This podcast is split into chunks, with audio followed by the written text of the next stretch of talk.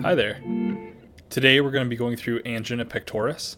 This is the beginning of now going through the cardiovascular section of the blueprint for family medicine EOR. We're going to be going through stable, unstable, and Prinzmetal angina. To start off, we'll go through stable. So, what this is, is chest pain or discomfort, heaviness, pressure, squeezing, tightness that is increased with exertion or emotion. The symptoms of this is going to be, of course, chest pain, discomfort, and maybe just some kind of substernal pressure. It's going to be increased with exertion or motion, as I already said. It will last about 10 to 15 minutes, and it's relieved by rest or nitroglycerin. A sign, this has come up with me before for exams, a sign that might be asked is Levine sign. So what this is is that classic look that you might see on a TV show or a movie uh, of having a clenched fist over the sternum, and then teeth are clenched, and you're describing this chest pain. So it just in my notes I have this image of a of a guy who's just right holding his hand over his chest saying, "Oh gosh, I'm I'm having this pain." That's called Levine sign, and that's really classic for angina. Looking at the diagnosis of this, uh, the workup's going to include an EKG, cardiac stress test, and maybe even a coronary angiography. That's what's going to provide the definitive diagnosis. When looking at the EKG, when it's stable angina, you're going to expect it to be normal and you might see something called a Q wave, and that's indicating a prior MI. It's not saying there's something active going on, but it's a prior MI. And just knowing what the different waves are in an EKG, being the P, Q, R, S, and T, what the Q wave is is just a more exaggerated Q wave with that downslope going on or that downward deflection. And then the cardiac stress test, what you'd see on this is this reversible wall motion abnormalities or ST depression greater than or equal to one millimeter. I wouldn't really keep a whole lot of that stress testing in mind in terms of what you might see. But just knowing that if they're having chest pain, absolutely do an EKG. And if they're going to ask something about what a definitive diagnosis is going to use or, or what you'd use to find a definitive diagnosis, it's almost always going to be coronary angiography. This just helps you visualize the vessels and know exactly what's going on. Looking into treatment, like I said before, rest or nitroglycerin. So if somebody's spending the time, of course, coming all the way into the ER urgent care or however they might be presenting to you, nitroglycerin sublingual, that's going to be the first thing that you give to them. If it's not relieved or that pain isn't relieved, you might go into IV nitroglycerin if, of course, the sublingual is ineffective you might put this patient on a beta blocker. And then if it's really severe, like they're having this chest pain and it won't go away and they're still seeing a normal EKG, you might actually have to refer off and do an angioplasty or a bypass. Looking at prognosis, it really depends on the left ventricular ejection fraction. Less than 50% of an LVEF, left ventricular ejection fraction, that's going to be increased mortality. And then one other little thing that I had noticed when looking at which arteries are effective, I had noticed it was asked me one point what what artery is going to be affecting you know the majority of the heart, covering the majority of the heart, uh, and that's going to be the left main coronary artery.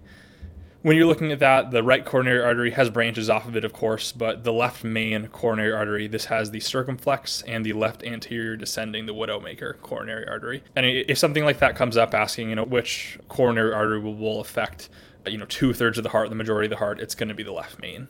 Now we can go into unstable angina. It's going to have the same description being chest pain or discomfort, heaviness, pressure, squeezing, tightness that is increased with exertion or emotion. The main thing to keep in mind here is that angina or the pain is not relieved at rest. So what you might notice is a patient who was having chest pain that was relieved at rest. So this previously stable and predictable symptoms, they're now becoming more frequent and they're kind of increasing and of course more present at rest. The O2 demand wouldn't have changed. There's no increase in what the patient was necessarily doing. The main thing I'm getting at here is that angina still happening at rest where rest could relieve stable angina or of course nitroglycerin. Looking at EKG, this is where you start to really notice the changes on, on paper. So an ST segment or T wave abnormalities. This could be a few different things. It could be like, well, you could see it being normal actually, but you could also see inverted T waves or some kind of ST depression. The main way you're going to differentiate between unstable angina and an NSTEMI, so non ST elevated myocardial infarction, is going to be cardiac enzymes. So looking at troponin and creatine kinase, CK, they're going to be normal.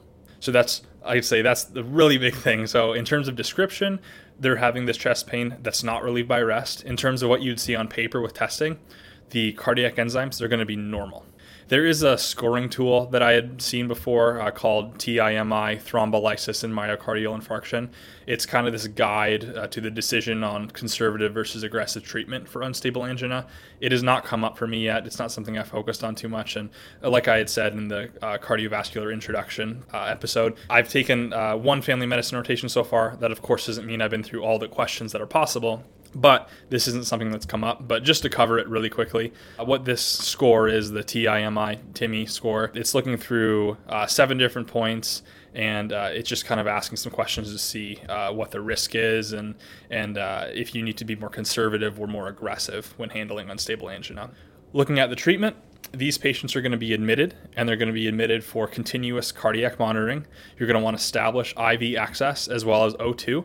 I've noticed that when looking at O2, um, sometimes I see that no matter what, a patient's going to get hooked up to oxygen. Other times it's, you know, unless they're below this percentage, are going to get hooked up to oxygen. Uh, the main thing I keep in mind, you're probably going to be hooking them up to oxygen. Just for exam purposes. For pain control, you might use nitroglycerin and morphine uh, you're going to want to get some kind of antiplatelet therapy going. This could be aspirin and or clopidogrel, which is Plavix. I have that you're going to want to do low molecular weight heparin, continued for at least two days, and that might be enoxaparin or dalteparin. You're going to want to get a beta blocker on board, make sure that electrolytes are replaced if there's any abnormalities there. If the patient is responding well to medical therapy, then you would want to do a stress test to determine if there is actually a need for some kind of catheterization or revascularization. If the symptoms persist despite the medical therapy, revascularization like a PCI is going to be probably the next step going on there.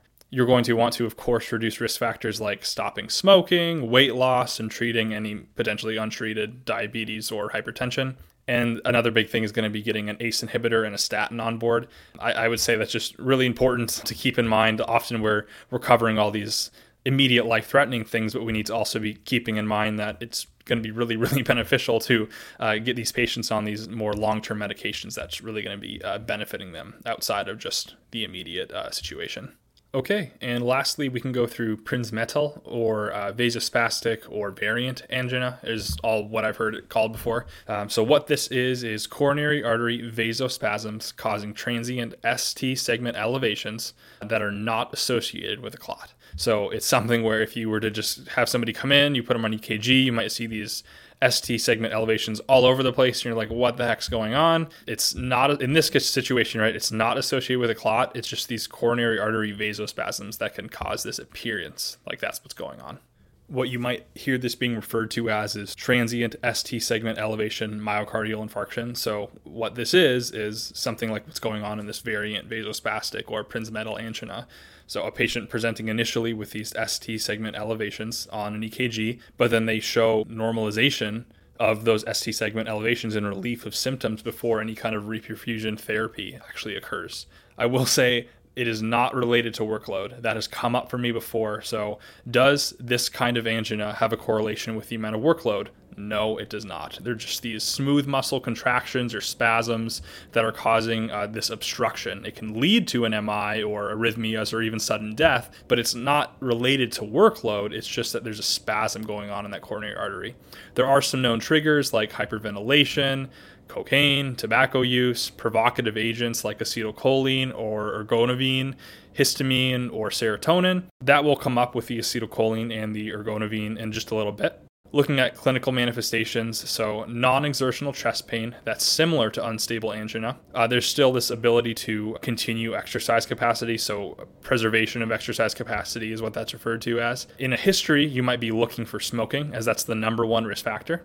And then the pain is cyclical, so it's most commonly occurring in the mornings. No correlation to cardiac workload, like I said before. Looking at a workup, there's chest pain, so of course you're going to do an EKG. This may show inverted U waves, ST segment elevations, or ST wave abnormalities. You're going to want to look at cardiac enzymes. This will be normal, so a normal troponin and a normal CK. It's also important to check magnesium levels, you know, get a CBC, CMP, lipid panel, just to make sure other things aren't going on that, that you might be concerned about, like, of course, electrolyte abnormalities. And then that acetylcholine and ergonovine that I mentioned before, if a coronary angiography is done in a patient with this type of angina and you administer ergonovine or acetylcholine through IV, then you'll see this coronary vasospasm. So, like I said before, those are provocative agents and they're medications that we can actually give, right? So, if that's administered on a coronary angiography, you're going to see those coronary vasospasms. Going into treatment, you're going to want to do stress testing with myocardial perfusion imaging or coronary angiography. Looking at pharmacotherapy, you're going to want to do some kind of nitrate. And then, in addition to that nitrate, like a nitroglycerin, you're going to want to make sure that depending on the situation, you might again be looking at an antiplatelet, thrombolytic, beta blocker. Those are all things to keep in mind, not necessarily for long term treatment. The, the main two medications we're looking at for long term prophylaxis would be a calcium channel blocker and long acting nitrates. So that calcium channel blocker might be like amlodipine, which is Norvasc, and then a long-acting nitrate. This might be like isosorbide mononitrate. Having a nitroglycerin on board uh, would be important, at least just to kind of keep in the back pocket if this pain develops. Just because a patient has this type of angina doesn't mean that they couldn't move into an unstable angina that's not due to these coronary vasospasms. So having some kind of more quick acting nitrate like a nitroglycerin would be important. But if you're asked a question about long-term prophylaxis, calcium channel blockers, CCBs like amlodipine, and long-acting nitrates like isosorbide mononitrate would be would be the two medications to keep in mind. Hopefully that helps. This was the first installment or the first episode of going through cardiovascular topic in the family medicine blueprints. Uh, next, I'm going to go on to a little bit of arrhythmias. I haven't decided exactly how I want to go through that because most of it, in my opinion, is really visual. Um, but yes, eventually we're going to move into chest pain, congestive heart failure, and quite a bit more. So hopefully this helps and see you next time.